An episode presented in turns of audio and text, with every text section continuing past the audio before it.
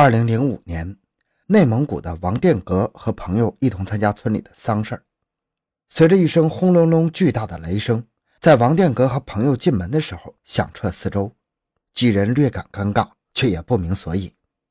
因为在内蒙古当地一直流传着一个传说：如果参加葬礼的人是死者的仇人，那雷就会劈死他。但是在王殿阁这三人看来，这纯属无稽之谈呢。因为他们三个和死者并无过节，但是刚进门，三人正准备上香的时候，一道炸雷直劈王殿阁的头。等周围的人反应过来，大喊救人的时候，房顶已经被劈了一个大窟窿，而且房中已经是血迹斑斑了，而王殿阁的身体也早已残缺，头更是被炸得不知所踪。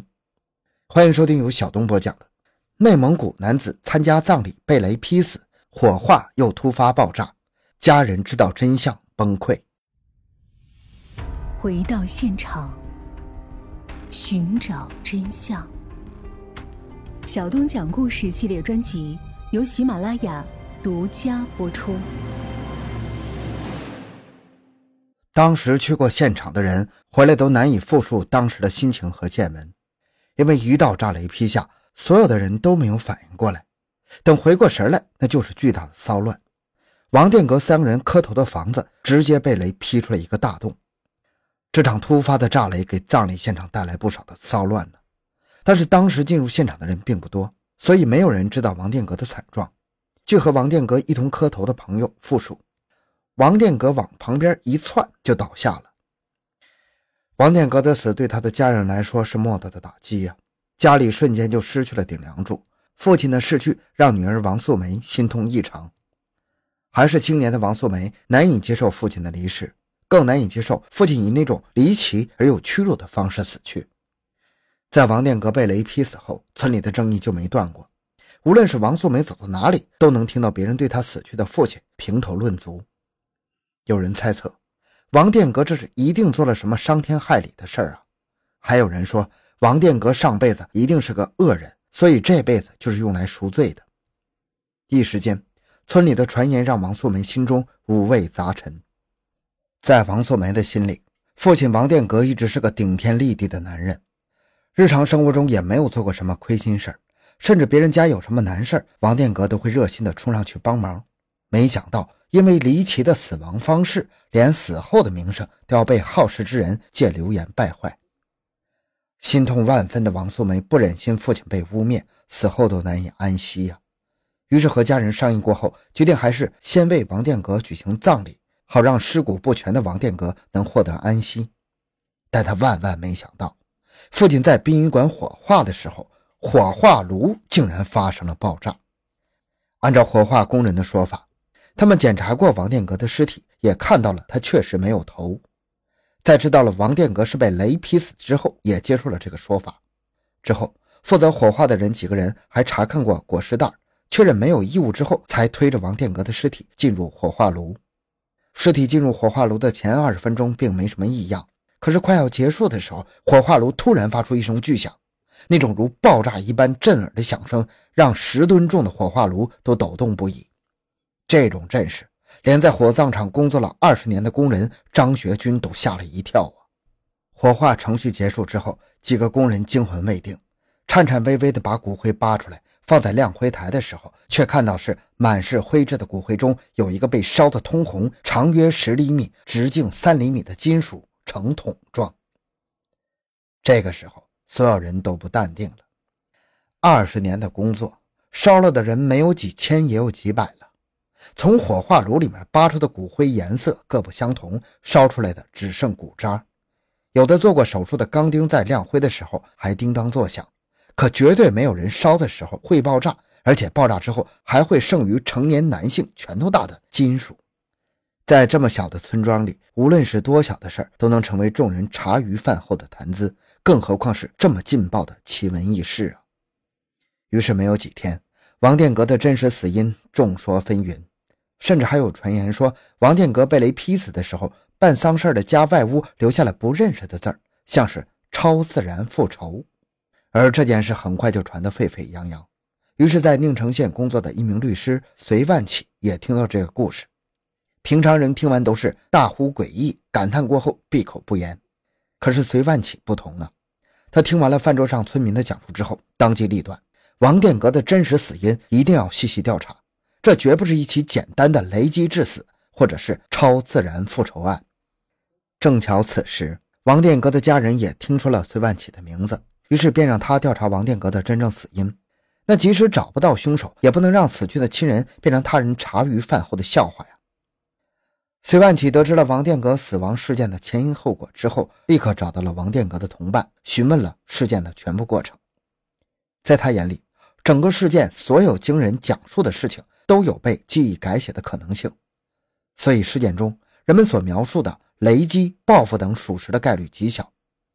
而且经过隋万起与殡仪厂的工人确认后，他知道了王殿阁死时身体并未烧焦。但是据记录，被雷击致死的人通常全身呈现烧焦的黑炭状态，反观王殿阁却是头消失了。再将这个现象与火化时的爆炸联系起来，隋万起瞬间明白，所有的答案都在那个火化炉中扒出来的金属块身上。而就在隋万起动身前往殡仪馆找回那个不明金属块的时候，殡仪馆的工作人员竟然三缄其口，反复的询问，没有任何结果。于是隋万起明白，他的力量已经不够了。于是他给王殿阁的家人提议，可以向当地公安机关报案。此时，民警们这才介入了这个传得沸沸扬扬的雷电杀人案。民警介入后，案子的调查速度有了明显的变化。对于民警们问题，殡仪馆的工作人员也都是知无不言呢。于是，在警察们的确认下，王殿阁的死因终于排除了雷击的可能性。但他们对那个不明金属块在哪里仍然一无所知啊，因为当时随手就丢了，也没有想到现在会有人专门来找一块死者身上的东西。而民警们对于王殿阁非雷击致死的结论，也让王殿阁的家人们高兴的热泪盈眶，因为没有人能知道。在王殿阁去世的这么长时间，他和家人经受的是怎样的风言风语？连出门都有人窃窃私语，这种痛苦的生活让他们度日如年。但是这样问题就来了：既然王殿阁不是死于雷击，那难道是死于他杀吗？可是，在警方和隋万起的调查中，王殿阁是村里的村干部，也从来没有和人结仇。甚至十个人里面八个人都说他人缘好的无可挑剔，但是这样作风优良的村干部是怎么去参加他人葬礼的仪式上被人暗杀的呢？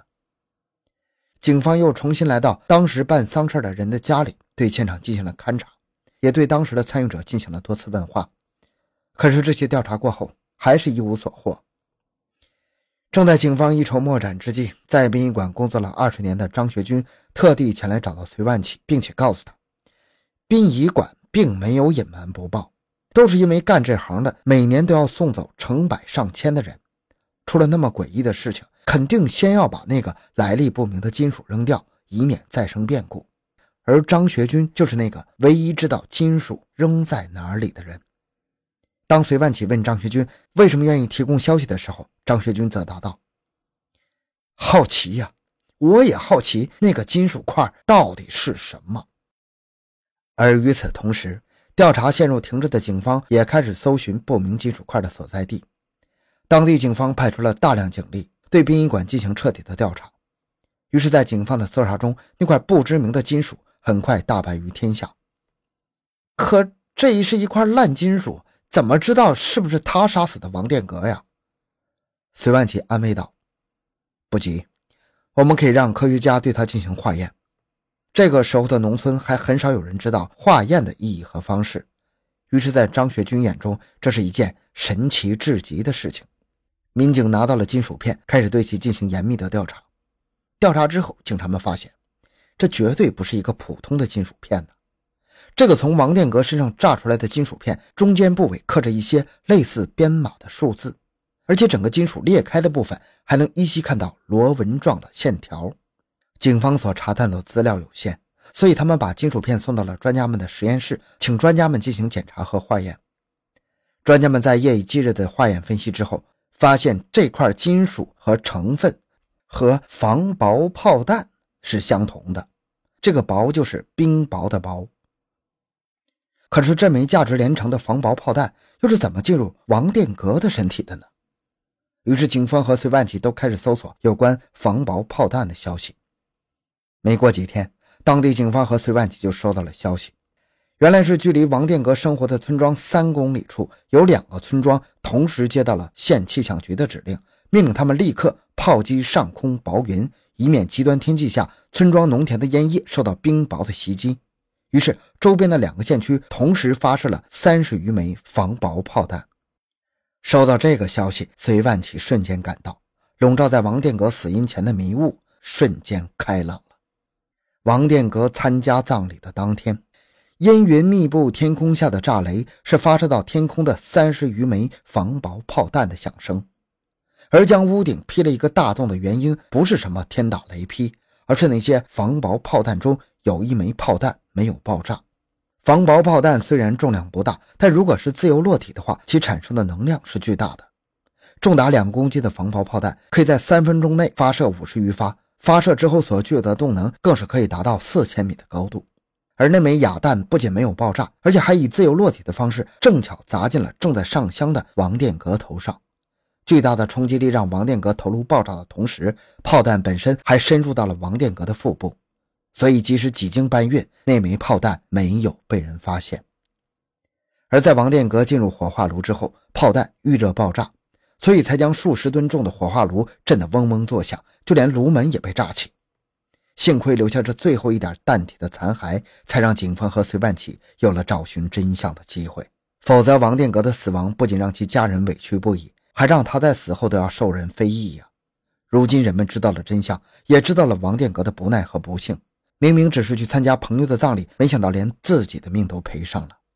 王殿阁的女儿知道后，感激涕零道：“我爸爸终于洗清了冤屈，如果他泉下有知，也会感谢你们的，他也能安心的走了。”幸运的是，在王殿阁的死因被查出来之后，县政府出面，再说与厂家气象局商谈之后，给了王殿阁的家人八万元的经济赔偿。